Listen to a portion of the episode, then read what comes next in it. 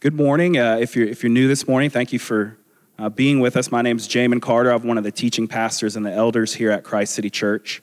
And right now we're in a series on the eight practices uh, that we try to embody as a church. And, and to explain more about what these eight practices are about and why they exist, we'll just back up for a minute and talk about the vision of our church and the mission of our church. Uh, because our, our vision, when you talk about a vision, a way that we, we talk about it here is the vision is where we want to go. So the vision is where we want to go as a church. And that is that we want to be a place to belong and a place to know God. That's our vision as a church. That's what we want to embody. And so we've got that. We've got our destination that we want to we want to get to. And then our mission is what do we do along the way? How, what are the things that we do in order to get to that destination? And those things are embodied in our mission statement that says, becoming followers of Jesus who recover their lives, reimagine their purpose, and refresh their world. And so those three things are, um, well, they're more than three things becoming followers of Jesus uh, who recover their lives, reimagine their purpose, and refresh their world. Those are the things that we are trying to do along the way as a congregation and as individuals to help us get to that destination, that, that vision of being a place to belong and a place to know God.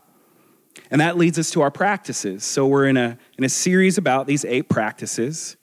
And um, the practices are kind of like along the way as you're doing these things, what are the things you notice in particular that's happening that are helping you to recover your life, refresh your purpose, reimagine your world? If you envisioned it like a pot of soup, you taste a soup and you say, mm, that tastes like recovery of life. Mm, that tastes like reimagining my purpose.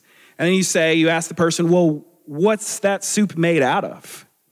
And the person starts listing you off the ingredients. Those are like our eight practices. What are the things that we practice together and individually that help make up the soup that's that unique flavor and spice that Christ City has? And so last week, Robin talked about the second uh, practice of seeking health, and this morning, we're focusing on the cultivation of spirituality. The cultivation of spirituality. And so, um, in a moment, I'm going to tell you three stories about that idea of cultivation of spirituality. And um, that's going to help us and fill our imaginations with some ideas that can put some legs to this practice. But before we do that, I want to talk about this phrase cultivate spirituality.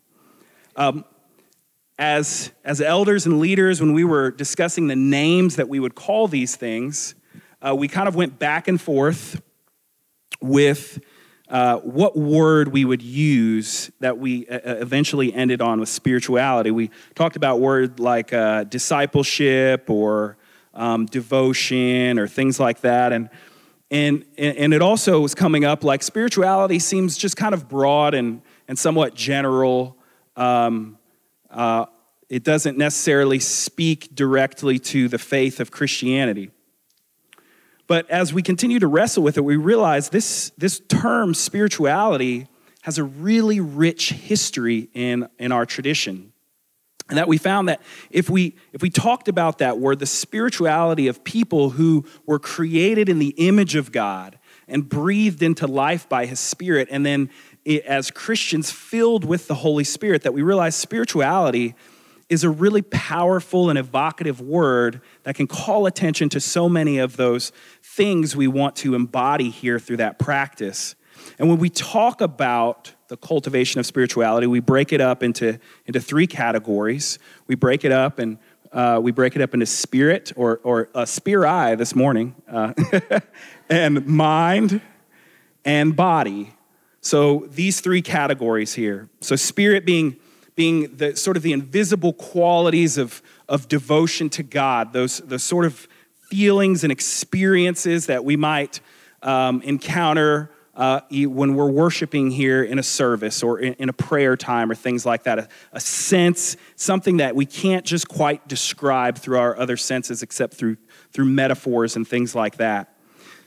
And then, then mind, how we interact with God through our minds, through how we look at Scripture and we think critically and rationally or not rationally about the world around us.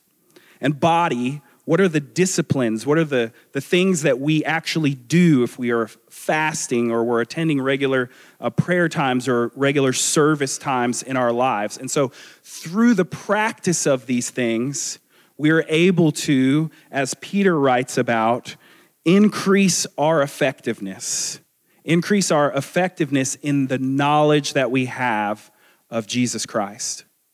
So often, in my experience growing up in the Protestant church, there was a huge emphasis on knowledge. And if you got the right ideas down, then you were a good Christian. And then you could disciple and train other Christians about all these ideas. And even as we were talking about that this morning, uh, one, one of our partners said, uh, You know, I thought that way, and yet nothing ever was changing in my life. I knew so much, and yet nothing was changing.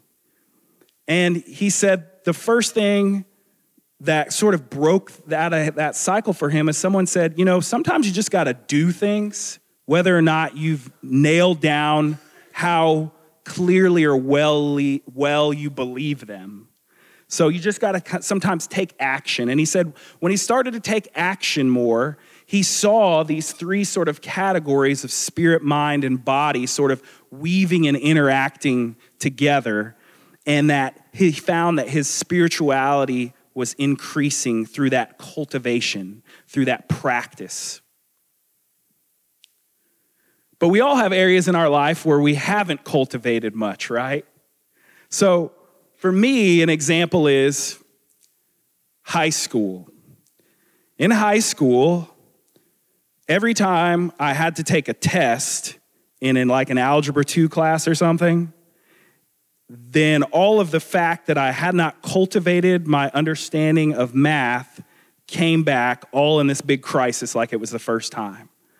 You know, so it's like 20 minutes before the test, and I'm trying to study in my English language arts class because I was pretty good at English language arts and I could kind of, you know, weave through that pretty good. So I'm reading and I'm looking and it's a crisis. And then on the way there, I'm talking to God and I'm like, God, if you just bail me out this one time, I promise I'm gonna pray every day, all the time. I'm gonna like worship really hard. I'm always gonna raise my hands in the air, you know, and I'm just bargaining with God, right? And it just over and over, this happens to me, happened to me, right?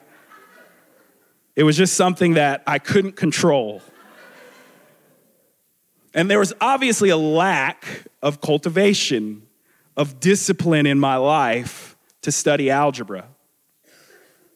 So often, this is the case with our spirituality. You ever make bargains with God where you're going along in life and people are asking you how you're doing and everything's great? And, uh, and then something doesn't go great in your life. And then you're like oh i need to double down. I need to start praying. I need to start like going back to church every sunday. I need to start like kind of raising my hands a little bit more or using jesus when i'm talking to my friends right? You go into this sort of crisis bargaining mode with god.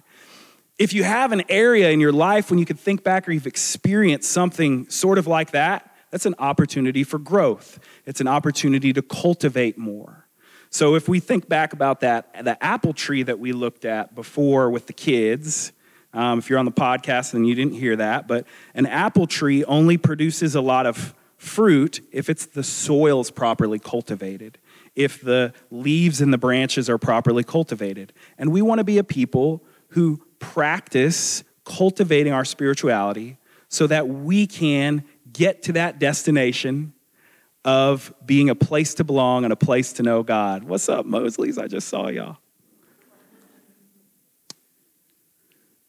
So,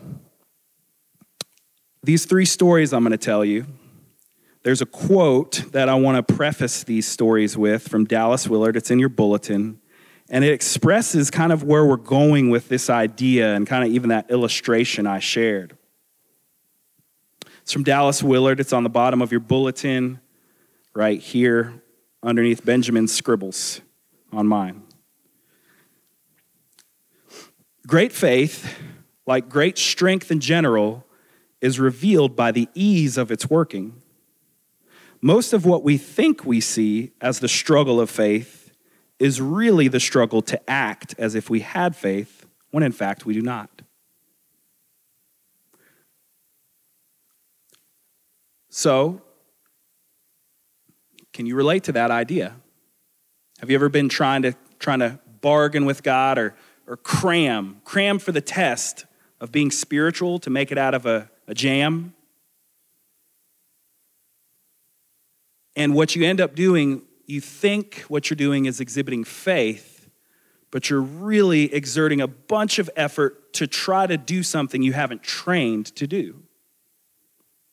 So, rather than just give you a list of things that you could do to train, I want to tell you a couple of stories, three stories, of what it looks like in different ways when we cultivate certain things in our life and how that affects how we act on our spirituality. Right? So, story number one. There's a there's a man and he's minding his own business.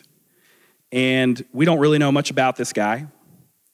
But this other man, who's this really dramatic spiritual leader who's experienced some super highs and super lows, and he has people after his life uh, because of ways that he has spoken to power and grappled and wrestled with um, different leaders political and spiritual leaders in the ancient world. And um, this, this leader, he hears this small voice and he's completely convinced that it's God.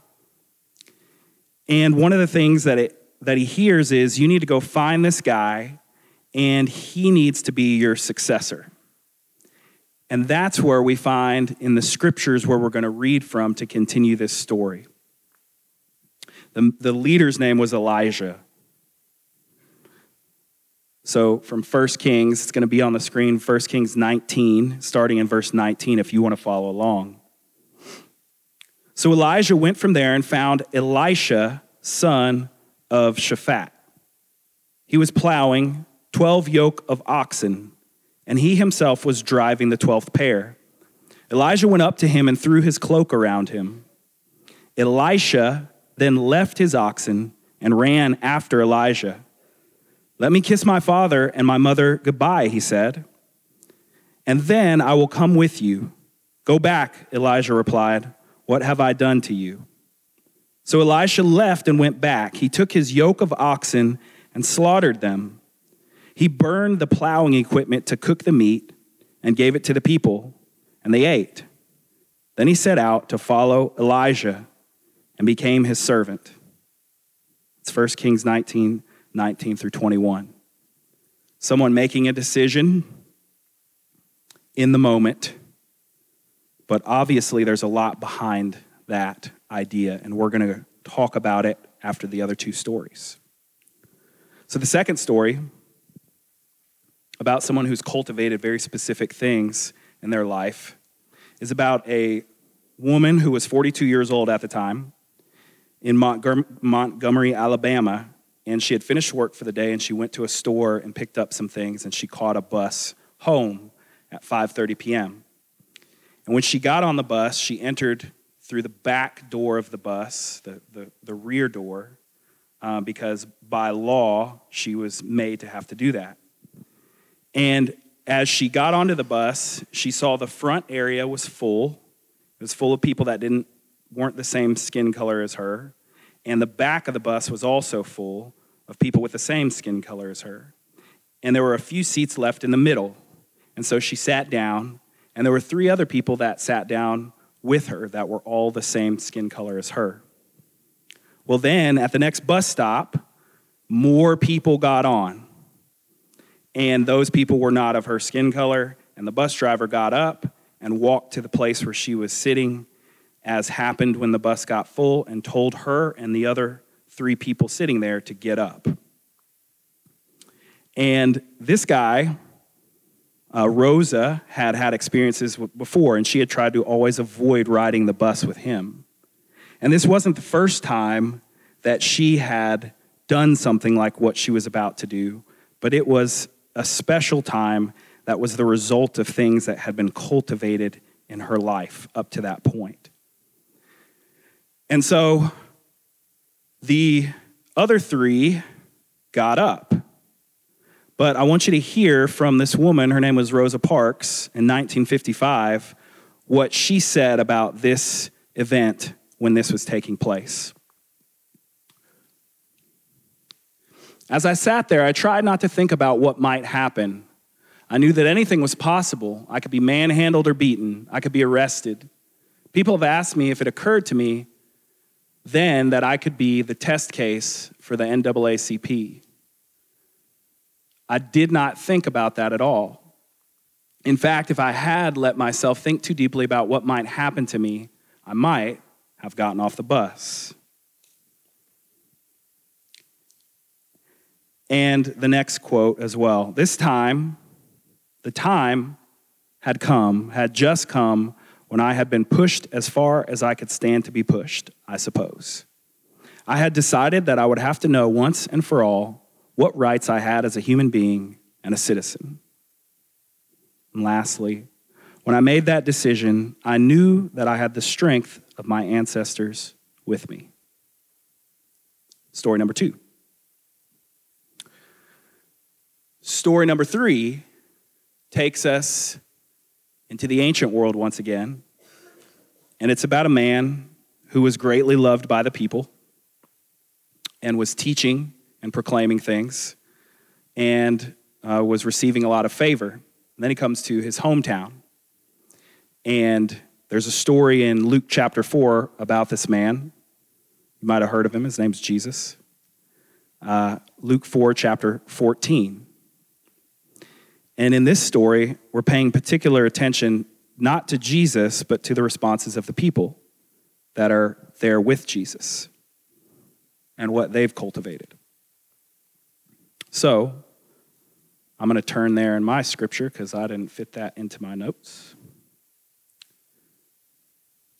And it says in Luke 4, starting in verse 14 Jesus re- returned to Galilee in the power of the Spirit and news about him spread through the whole countryside. He taught in their synagogues, and everyone praised him. He went to Nazareth, where he had been brought up, and on the Sabbath day he went into the synagogue, as was his custom. And he stood up to read. The scroll of the prophet Isaiah was handed to him. Unrolling it, he found the place where it was written The Spirit of the Lord is on me, because he has anointed me to preach good news to the poor. He has sent me to proclaim freedom to, for the prisoners and recovery of sight for the blind, to release the oppressed, to proclaim the year of the Lord's favor. Then he rolled up the scroll, gave it back to the attendant, and sat down. The eyes of everyone in the synagogue were fastened on him. And he began by saying to them, Today this scripture is fulfilled in your hearing. All spoke well of him and were amazed at the gracious words that came from his lips. Isn't this Joseph's son? They asked. Jesus said to them, Surely you will quote this proverb to me Physician, heal yourself. Do here in your hometown what we have heard that you did in Capernaum. I tell you the truth, he continued, no prophet is accepted in his hometown. I assure you that there were many widows in Israel in Elijah's time, when the sky was shut for three and a half years, and there was a severe famine throughout the land. Yet Elijah was not sent to any of them, but to a widow in Zarephath in the region of Sidon. And there were many in Israel with leprosy in the time of Elisha, the prophet. Yet not one of them was cleansed, only Naaman the Syrian. All the people in the synagogue were furious when they heard this. They got up, drove him out of town, and took him to the brow of the hill on which the town was built in order to throw him down the cliff. But he walked right through the crowd and went on his way. Story three. In all three of these stories, there was a key moment that took place in a person's life, and they made a decision. I think for a long time, in, in my immaturity, in all areas of my life, I would think that, like for that math test, that I really could, if I worked really hard for 20 minutes, maybe pass that math test. I'm still that way in the area of getting places on time. I told my wife this morning, there's more time here. I know it, I just haven't found it yet. And I was, I was joking with my, myself, and she started to say something, but she caught herself. Um, so there, there are things that we keep trying to sort of do and muster, but when those points, those, those important moments in our life, and they don't have to be um, the beginning of the ending of segregation, like Rosa Parks. They could be ordinary moments. And actually, for her, it was an ordinary moment. But depending on what we've cultivated in our life, what we've taken the time and paid attention to in our spirit and our mind and our body, when we get to those moments, your willpower is not enough your right thinking by itself will not be enough. It takes a careful and ongoing practice. So let's go back to this story of, of Elisha. This guy's minding his own business. He's plowing with 12 oxen. I don't know what y'all know about plowing with 12 oxen, but he's doing pretty good. All right? It's like he's he's rolling in a Cadillac, okay? With his 12 oxen. And what happens is this guy comes along and through a gesture that was uh, uh, uh, apparently known um, to pass on or to call a disciple, Elijah, this big, big guy who's got a very controversial and dangerous life, it's not like he's getting called up into some cushy job here. He, he puts his cloak on Elisha and he continues walking. And in that moment, whatever Elisha had cultivated in his life was going to come out. So, if this pretty well to do guy, if his main concern and what he had cultivated was increasing his wealth and his resources and amassing a greater kingdom of his own, that would have affected how he would have responded maybe he still would have gone. But he certainly would have not have done what he did next. Next, he runs up and says, Hey, just let me take care of some things. He says it like this Let me go and kiss my parents goodbye. And then he goes back, and what does he do? He kills what? What does he kill? Tell me, people. The oxen. So he sells the Cadillac right? He sells the Cadillac, but not only that, he takes the proceeds of selling the Cadillac and he gives it away to the community. So he takes the plowshare, the thing that he actually used to, the oxen were driving to cultivate his nice land that he had, and he sets it on fire and he boils the meat of the oxen and he gives it out to the community. Because what Elisha knows is that what he is about to embark on is going to be difficult and it's going to be challenging and he's going to want to give up and he's going to want to go back to the life that he already had because there were certain things about that life that were just so comfortable and so easy. But he knew in that moment that if he made that decision, that that would affect the rest of his life and other people's life around him. And so he left himself no back door. He burned the ship. He literally burned his belongings and gave away the rest. Left himself no back door. I wonder what kind of things had this man cultivated in his life to be able to make such a decision. If we say to ourselves, well, if that kind of thing ever happened to me, surely I would be like Elisha. Maybe you would, but if you have not cultivated and spent time carefully paying attention to these areas of spirituality in your life, you probably wouldn't. Point in case, our second story, Rosa Parks. When she sat there on that bus in that seat, thousands of black people had done that before her and gotten up. Some didn't get up and they were pulled off the bus and beaten. One was killed. But what the stories about Rosa Parks don't often tell us is what her life was like before that moment. She was a 42 year old seamstress. And, the, and, and the, the mythology around it goes that she was just tired. She was just tired from a long day of work and she was just kind of fed up. But her life tells a different story. Her great grandfather had been a slave. Her father had held vigils at night to keep them safe from the Ku Klux Klan. She had grown up hearing about the pride of the accomplishments of her people. And over a decade before this event had taken place, she had joined an activist community for the rights of black people. At that time, she was only allowed to be a secretary because she was a woman. And yet, she went around getting signatures from people and conducting interviews and, and going into unsafe spaces. And so in her life, she was cultivating courage. She was cultivating a belief and a faith and a hope that things could be different. And so when she was on that bus and she said, Nah, not getting up. And the man who had a pistol on his belt who had left her at the bus stop previously when he had told her to get back off and go around, left her in the rain, he said, Well, then I'm going to call the police. And she responded and said, You may do that. And so she was arrested. And she became one of the most important figures of the civil rights movement.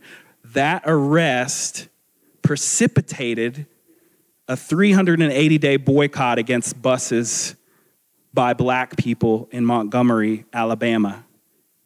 And the end result was equality in transportation at that time. She didn't just do that on a whim. That was the life that had been cultivated for her and the life that she had cultivated for herself, her spirituality, what she found to be important and hopeful. If we are waiting in our life for a moment, like when that happens, then I'll do this in my life for God. Then I'll start being generous. Once I get that job or that pay raise, or then I'll start volunteering and serving, or then I will commit myself to a regular time of prayer with my family, or whatever that discipline might be. If we're waiting for something in our lives, we're going to miss it over and over. There were four people in those bus aisles. Three got up and moved. It was the life that this woman had cultivated that allowed her to remain seated. Story number three Jesus preaching. I'm sure it's a story, if you've been in church for any length of time, you're, you're probably pretty familiar with it. He's preaching in his hometown, and man, people are eating it up. They're loving what he's saying. And then a moment comes for these people and it shows the depth or lack of depth of their spirituality. Because what Jesus does is he points out something, and it's something that had always been there, but it was something the people in front of them, in front of him, had never wanted to see. It's because what Jesus points out is that the God of the scriptures was always about more than just the people that looked like them and were of their culture and their particular persuasions in life. And so they were good with Jesus until he brought that up. And insult, is that how you say insult to injury? He said, and I ain't gonna do no miracles for y'all too. So he rubs it in. And so, in that moment, what we see is this particular group of people in front of Jesus, we see what kind of spirituality that they had cultivated in their lives. They were there. They were there for the gathering and probably were regularly. But what we find is that some balance was missing, that they could not receive that word from Jesus. So much, so much rage and anger was evoked in them by hearing this truth that had always been there that they sought to take his life. This is why I think this balance is so important of spirit, mind, and body.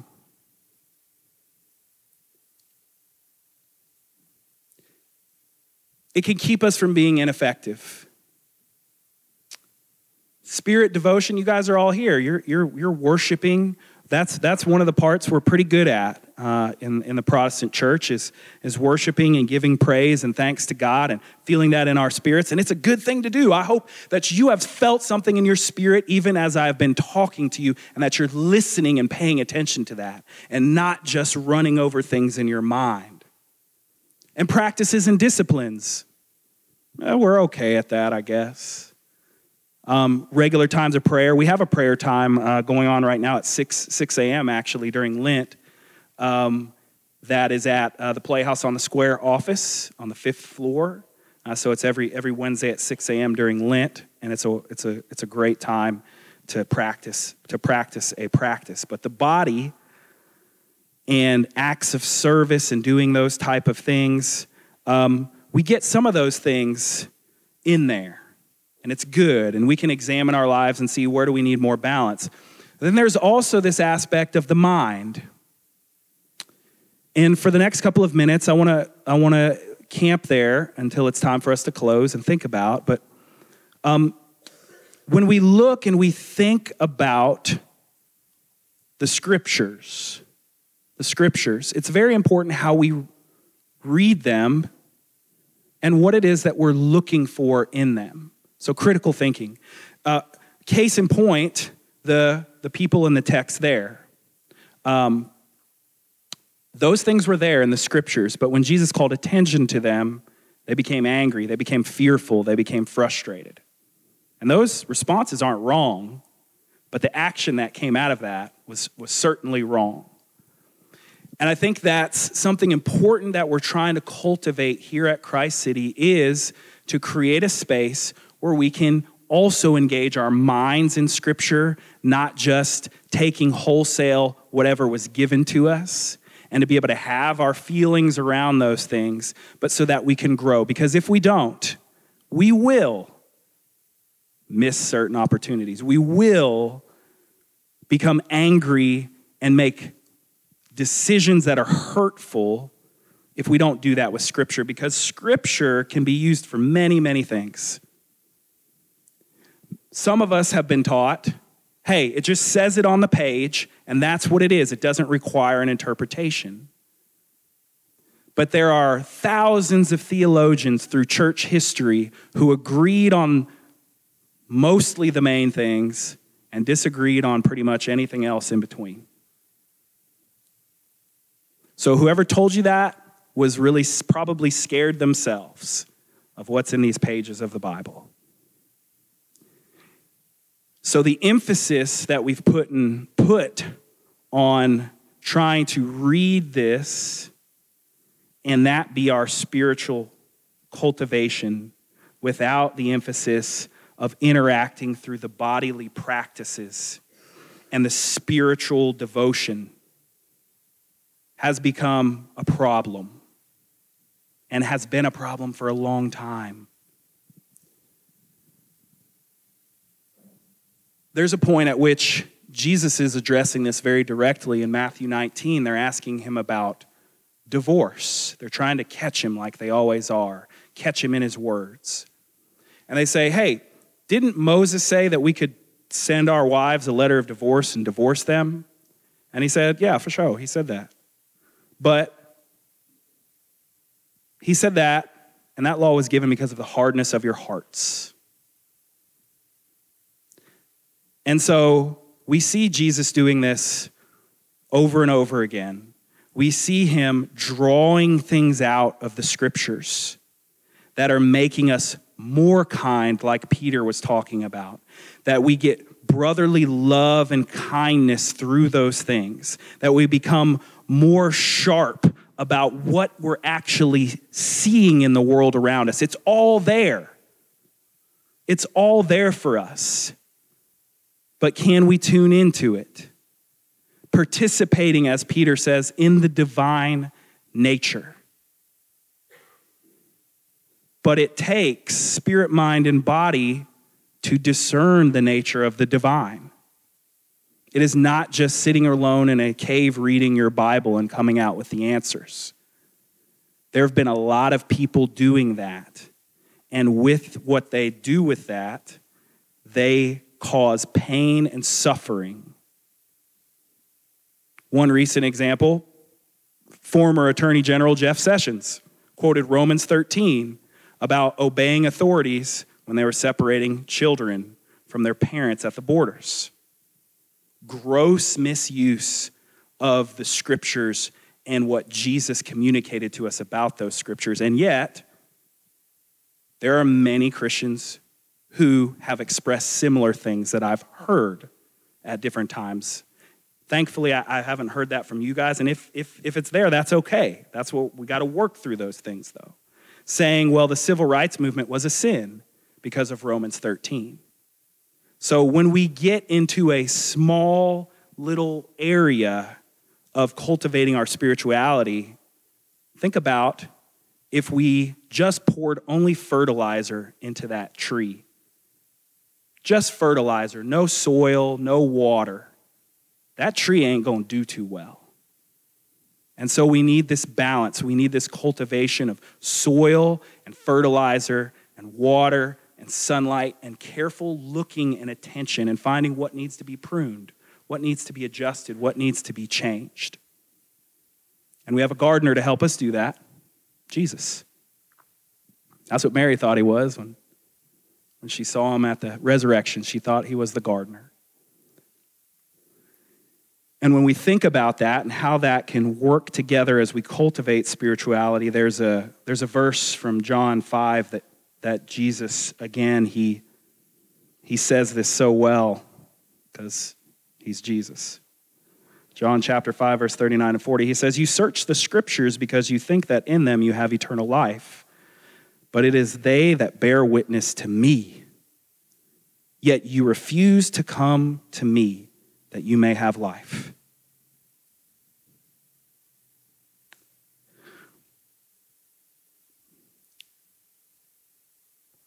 A scholar, Bible scholar named Kenton L. Sparks, he says it like this on the screen as well God is our ultimate authority, and he mediates this authority to us through creative means, including, including through a book written and assembled by human beings. And another way from Richard Rohr that we can avoid um, this, this, uh, this idea of, uh, of only addressing the mind through the Bible. We've made an idolatry of the medium instead of accessing of the me- an accessing of the message. These things are mediums, these practices of cultivating spirituality. So the purpose of them is not the thing itself. Who I prayed today, so great, check it off my list. The purpose is to bump into the divine and participate in the divine nature. And we have a tendency to make idols. Protestants, the reason why I focus for these last five or seven minutes on the Bible is because that's been our main idol. Other traditions have other main idols. And so that's what we're doing here at Christ City. We're seeking to cultivate the spirituality of these mediums so that we can encounter the divine and hopefully not miss God in the same ways that those before us did. Let's pray.